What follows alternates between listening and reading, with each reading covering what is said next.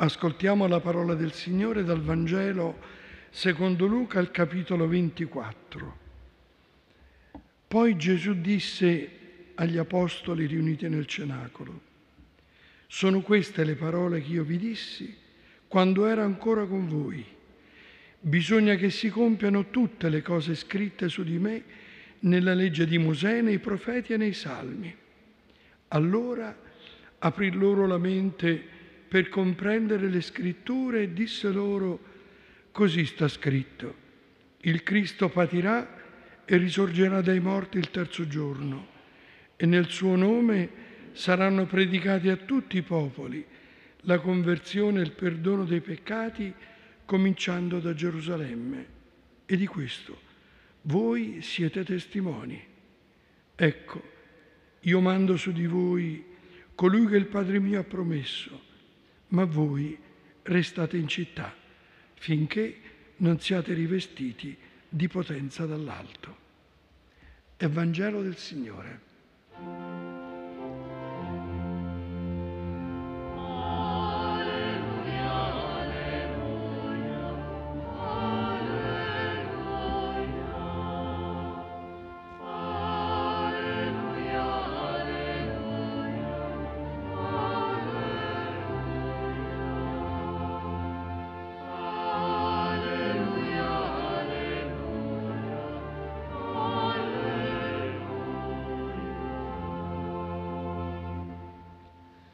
Care sorelle e cari fratelli,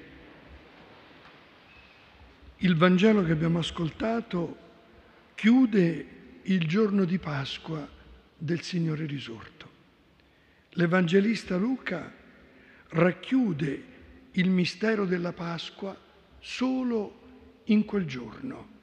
Non parla dei 40 giorni, non racconta le diverse apparizioni, i diversi incontri, come a volerci far sostare nella Pasqua raccontata in quel solo giorno nel quale ha passato la gran parte delle ore con i due discepoli di Emmaus, due discepoli di cui solo di uno conosciamo il nome, l'altro è sconosciuto. Ma quel che sorprende e ci fa riflettere questa pagina evangelica è che Gesù in quella sera aprì loro le menti, la mente per comprendere le scritture. È il senso della nostra preghiera serale. Anche quel giorno era sera e Gesù risorto apparve ai discepoli riuniti nel cenacolo. E noi questa sera siamo anche lieti di accogliere e di salutare il vescovo James di Aleppo dell'India e un gruppo di pellegrini di Francia venuti per la canonizzazione di Charles de Foucault, una figura che a noi di Sant'Egidio è molto, molto cara. Preghiamo insieme e ascoltiamo insieme la parola del Signore che ci confida il mistero della Pasqua. Cristo, morto e risorto, deve essere predicato a tutti i popoli della terra, cominciando da Gerusalemme. C'è come un'ansia di universalità già in quella sera, come nella nostra preghiera di ogni sera, un'ansia di universalità perché la parola del Signore possa essere efficace sempre e noi crediamo soprattutto in questo tempo. Dice Luca, dice Gesù, di questo voi siete testimoni. L'Evangelista Luca sottolinea la parola testimoni come il compito affidato sia ai dodici sia a tutta la Chiesa. Testimone non è per l'Evangelista Luca un semplice spettatore. Il testimone per l'Evangelista ha come due grandi legami. Il legame con chi lui ha vissuto, con il Signore Gesù, con il mistero della Pasqua, voi restate in città finché non siete rivestiti di potenza dall'alto.